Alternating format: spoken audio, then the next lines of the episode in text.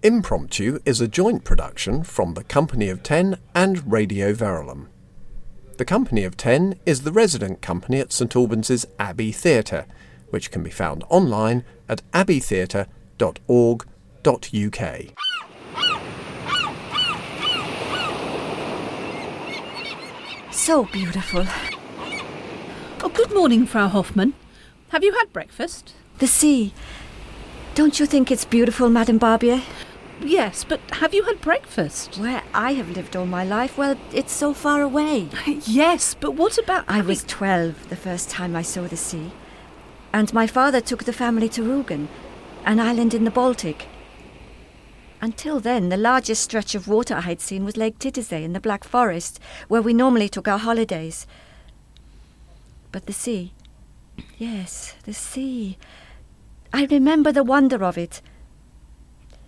And do you know, this is the first time I've been to the sea since. Well, since before the war. I think we're probably too late for breakfast, but they might let us have some coffee. How about you, Frau Hoffmann?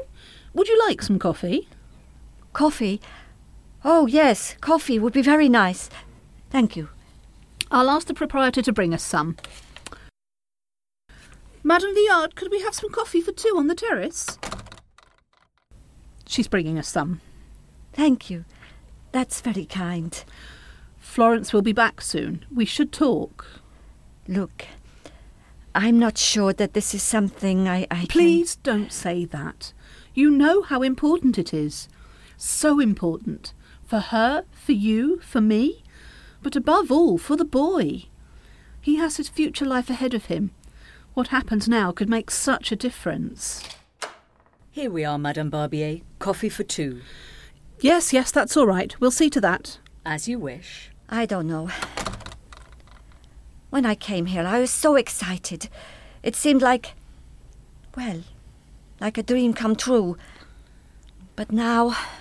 Yes? But now. I saw them yesterday evening from the balcony of my room, just after I arrived. I saw them on the sand, chasing each other between the beached boats. Their happiness was. It was like something. It was like a physical thing. A physical thing that reached out and touched me. I can't remember when I was last conscious of joyousness as powerful as that. You see, I'm not sure I could ever give him happiness that sublime. A game on the sand, that's all. Every child enjoys that. We're talking about the boy's future. My daughter will never be able to give him what he needs, what he needs to take his talent to fruition, the talent he inherited from his father. But with you, with you, he can achieve the greatness that should have been his father's. There she is. She'll be coming up here to read for the hour while Philippe plays tennis with his friend. I'll make myself scarce. Please, don't have second thoughts now. Think of the boy's future.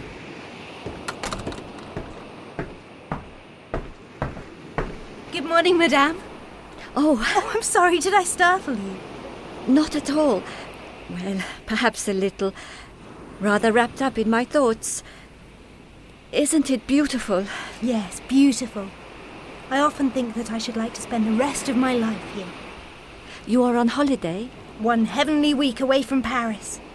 How can you be so blasé when I regret that all I saw of your beautiful city was during the taxi ride between Gare du Nord and Gare Montparnasse on my way here? like most cities, Paris has its less attractive parts. Places where the ordinary people live. Please don't think me rude, but am I right in thinking that you're from Germany? Oh dear, is my French that bad? No, it's very good. It, it's just. Well, it reminds me of someone. Reminds you? My French reminds you of someone. A German. It doesn't matter. But I'm intrigued. It's nothing. I saw you yesterday evening from the balcony of my room, just as I arrived. You were on the sand with a young boy, having such fun chasing around the beached boats. Your son? Yes, my son. He looks a fine young man. Strange that you should find my Germanic French reminds you of someone, because watching you and your. watching you and the boy last evening, I was reminded of someone. There was a gracefulness about his movement that reminded me. Do you have children? No, no children. The war robbed me of my husband before any children came along. The war took my husband too. But not before we were blessed. Your husband? Yes, my husband. Why so surprised? The war made widows of women on both sides. Forgive me. You are right. Many women on both sides lost husbands and sons. It is sometimes hard to think beyond one's own misery. And there's no one else? Someone who might become father to a child? It's still not too late. No. I could never marry again. There will only ever be one man in my life. A child by any other man could never be my child. But what about you? Oh, my mother has ambitions to marry me off to a man I've known since we were children. The two families had hoped we would marry, but the war got in the way. For me, that was a blessing. He wasn't the man for me then, and he certainly isn't now. But wouldn't it bring you security? These are hard times for a woman alone. Hard, yes, but my only concern is for my Philippe. Such a marriage wouldn't. I can cope. Yes, yes, but is coping enough? The boy has talent. It talent? needs to be. What do you know about his talent? Who are you?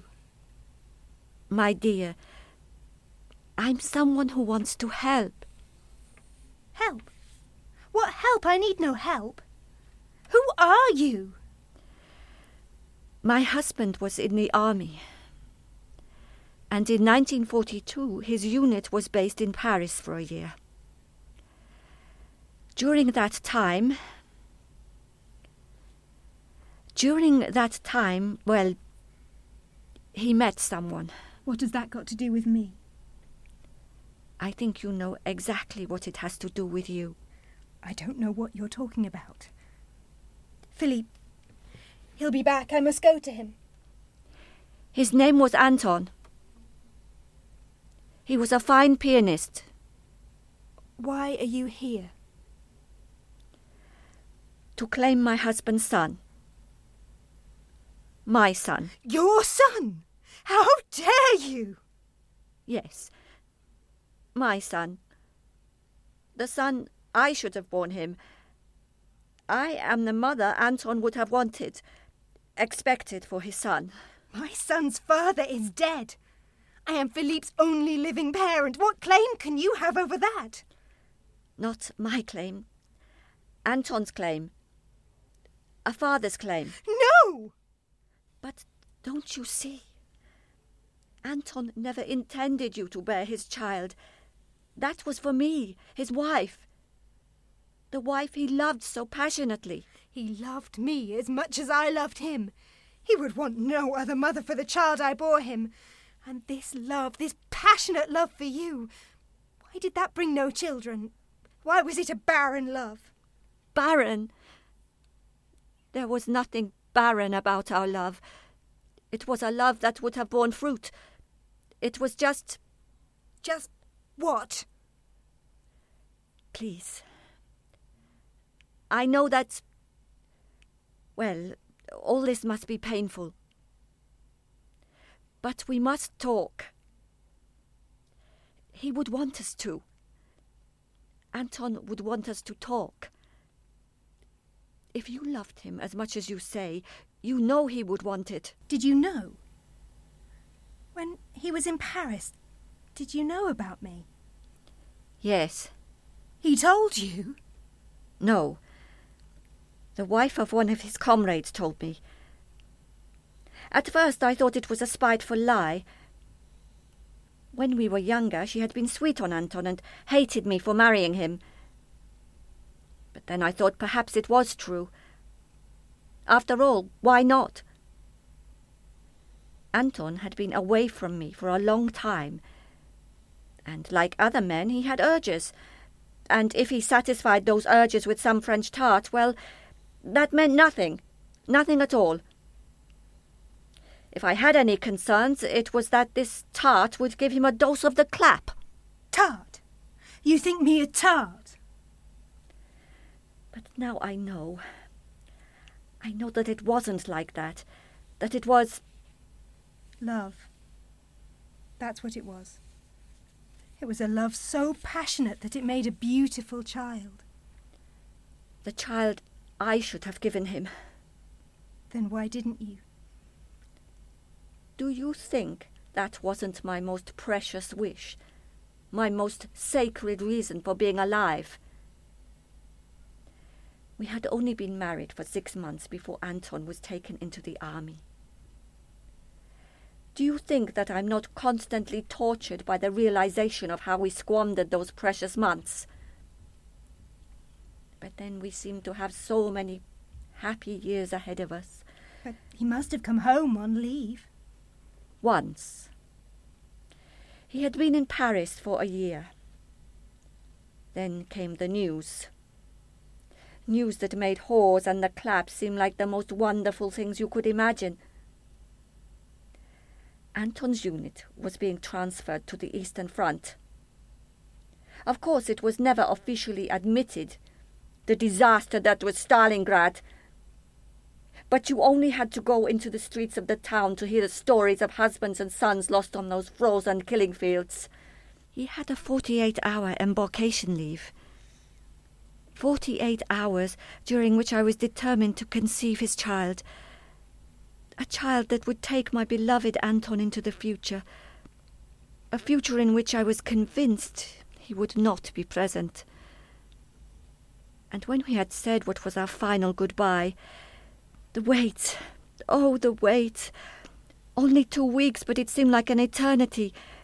Even then, it wasn't until another month had gone by that I dared to believe it, dared to believe that I was carrying Anton's child. His child? You were pregnant with his child? Oh, his letter in reply to mine, giving him the news. No poet, not a Goethe, not a Shakespeare could have written words so, so exultant, so full of life so full of love. It was the last letter I received from him. Just a matter of five days before the telegram. A courageous officer who had fallen defending the Reich. And eight days before I miscarried. I think it was grief that made our child give up the will to live. At least Anton died believing he was a father. He was a father. I'm sorry. At least you were able to say goodbye. I didn't have that comfort. He'd been away from Paris on some exercise. On the day he was due back, I, I waited breathlessly for him to come to me.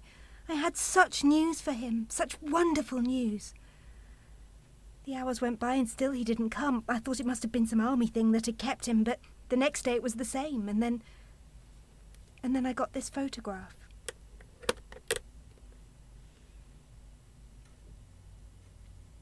I have this picture as well. It was taken just before he went into the army. But does yours have a message on the back? He loved you. He loved me. But the boy, his son. Not just his son. Our son. The son he died thinking I would give birth to. He never intended you to bear his child. He loved me. The message shows that. He would have been happy to think of me as mother to his son. You say that Anton loved you, and I know that's true. But what about your love for him? Surely it makes you ask what he would want for the son you bore him.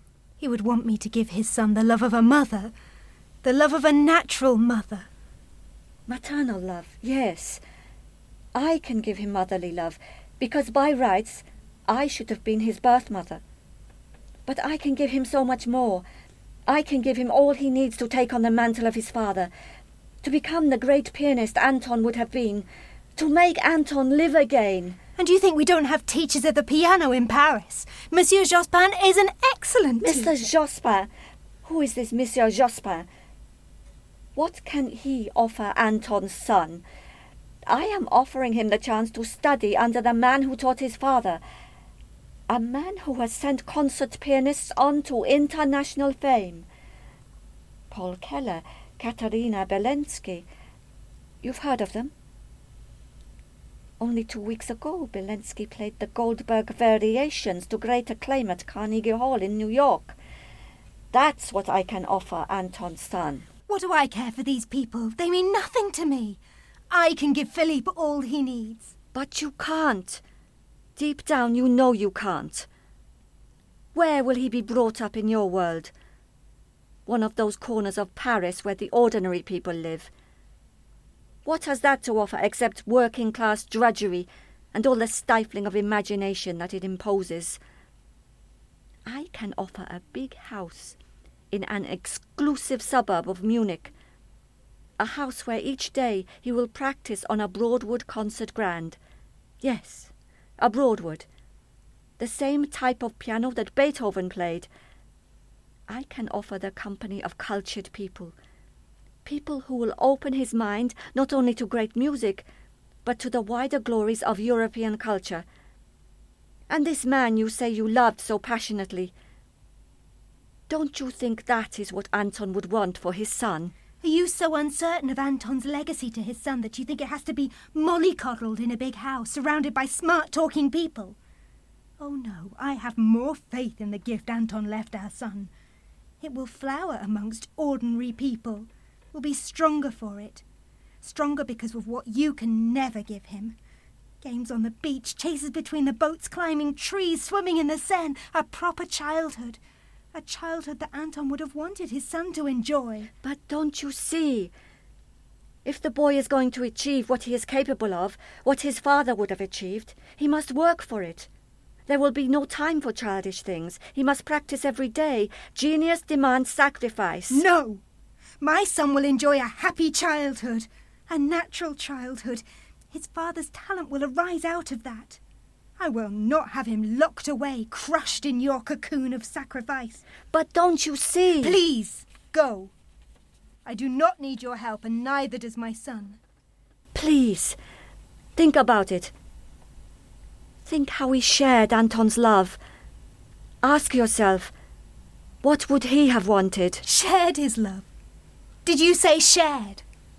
But sharing is something that two people agree to do. Would you have shared Anton's love with me if it had been up to you? Of course not, but you had no choice, no choice at all. Well, I do have a choice, and you know my answer. Now, please, go.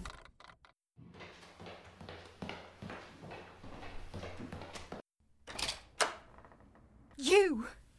Brought her here! I only wanted... How dare you! You, you interfering bitch! You speak to me, your mother, like that. You should be ashamed. Mother, you're no mother of mine. It's because I am your mother, a mother who cares for her daughter's happiness, and a grandmother who wants her grandson to become the great man he is capable of being. Grandson. Your only interest in your grandson is to be rid of the embarrassment. No, I want what's right for him. Madame Hoffman's family are wealthy. They can give Philippe the special tuition he needs. I can give my son all he needs. Florence, you know that's not true. Even now you struggle to pay Monsieur Jospin. How will you cope when the boy needs a more advanced teacher? My dear, don't you see how much better things would be for Philippe in Germany, with Anton's wife and his grandparents? And there could be more children for you, with Julian. Never! Oh, Julian loves you, you know that. I want nothing to do with that family. But that's all in the past. Please don't let it ruin the rest of your life. No, it's a past I can never forget. The man you would have as my future father in law, he stood there and watched as those women tried to kill my child. He urged them on as they shaved my head. He was a policeman, for God's sake. He should have stopped them. More children, you say? Do you think I could ever give birth to a child knowing its grandfather was a monster? They were difficult times. If he had tried to stop them, those women would have turned on him. Of course, there was anger. Some of those women had lost husbands or sons, perhaps both, to the Boche. And of course, Julian's father had no time for you. His son was suffering as a prisoner of war in Germany. And you, the girl he'd been practically engaged to before he went off to fight for his country, you were carrying on with a German, a brazen collaborator. Collaborator, eh?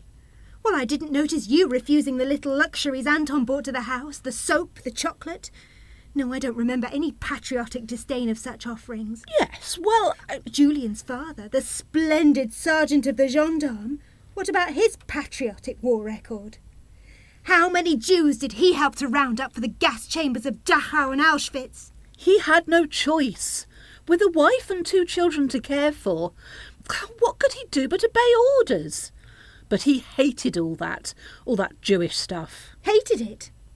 Well, it didn't much sound like it the night when he swaggered into the bar Tivoli, proudly announcing that he and his team had just rounded up 25 Jews for the velodrome. Of course it was terrible what happened to those poor people. But we had no idea. No one knew.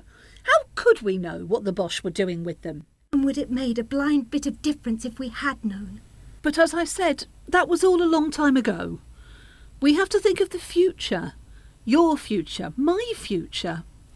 Oh, Florence, I only want it to be like it was before. We were such a happy community. I only want it to be like that again. When our neighbours didn't cold shoulder me but smiled when we met in the street. I want to be the proud grandmamma of the children you and Julian will have to push the pram around the streets and have our friends cooing over them. Well, now I know how sending my son away would make your life more bearable. Oh, but darling, yours too. Julian is a fine man with an excellent career ahead of him. He would give you so much love and, yes, security. Ah, security. Something you might share in, perhaps. How can you say such a thing? My only concern is for your future happiness. All right, it would be nice to know that I might look to my daughter and son in law for a little help as I grew older. Even with what I earn at the Tivoli, your father's pension has left me barely enough to keep body and soul together. But it's you, Florence, you I think of mostly. I long for you to be happily married. And that could happen. It could, if you just allowed Philippe to go back to his real homeland, back to his father's family. Then the last barrier preventing your marriage to Julian would be gone. He is a good man, Florence, a man who loves you deeply. I know you would be so happy with him. You could finally enjoy a love like the one I enjoyed with your dear father. A love like you enjoyed with my dear father? God forbid! How dare you? Love! Is that what you call it? Oh, I know all about that love lying in bed as a girl, pulling the blanket over my head, trying to shut out my dear father's drunken obscenities and the screams of pain coming through the wall from the love nest next door. That's what I thought love was until I met Anton. A hateful, violent business. But with him, there were no obscenities, only soft words of passionate love. No violence, only a, a blissful merging of two bodies no screams, only soft cries of ecstasy. Do you really believe that I would be prepared to give up Philippe, the child of that brief visit to heaven, for the sake of that dolt Julian and his adolescent groping? Oh, Anton, if only you knew how much I hate that man. Oh, I do. Believe me, I do. He has made you a stranger to me. You, my own flesh and blood and because of your filthy relationship, I am still shunned by people I used to call friends. I'm an outcast in my own neighbourhood. And all because that stinking Hun seduced you with his. with his. with his love. Something you couldn't begin to understand. Love? Is that what you think? You pour scorn on me for accepting his little gifts, but believe me, I wasn't the only one. That man wasn't above lining his pockets by selling those little luxuries to others in our community. And if the customer was pretty enough, he was quite happy to accept payment in kind. No, that's not true. You know it's true. You weren't the only pretty Parisienne he seduced. No, not true. Well, I hope he suffered a long, agonising death. I hope he died alone in some cold, God-forsaken place. I hope he died choking on his own vomit, rotting in his. Oh, rotting in his own shit! No! You're no daughter of mine. We're finished. I want you out of my life. You and that little German bastard.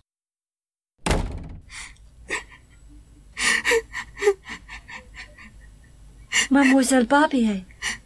Florence. Bonjour, Madame Viard. Bonjour, Philippe. Have you played some good tennis? Yes, I beat Michelle. Oh, that's excellent. Do you know where Maman is?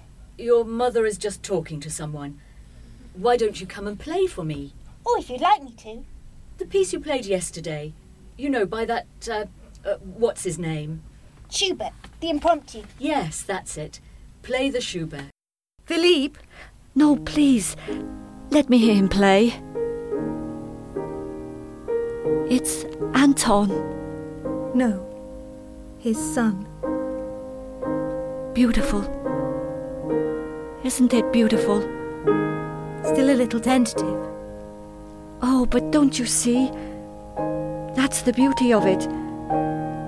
That hesitancy is what makes it so beautiful. Beautiful because it's Philippe doing what he has to do. He's finding his way. Finding his way. Yes, of course. That's it. It's what we all have to do. We have to find our way.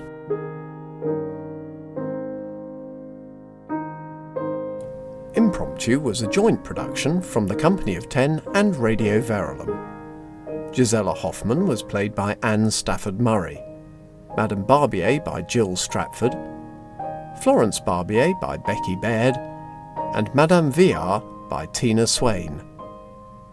Philippe's version of Schubert's Impromptu in A flat major was recorded specially for this production by Julian Trevelyan. It was written by Derek Rhodes, directed by Tina Swain, and produced by Luke Judge and Nick Hazel.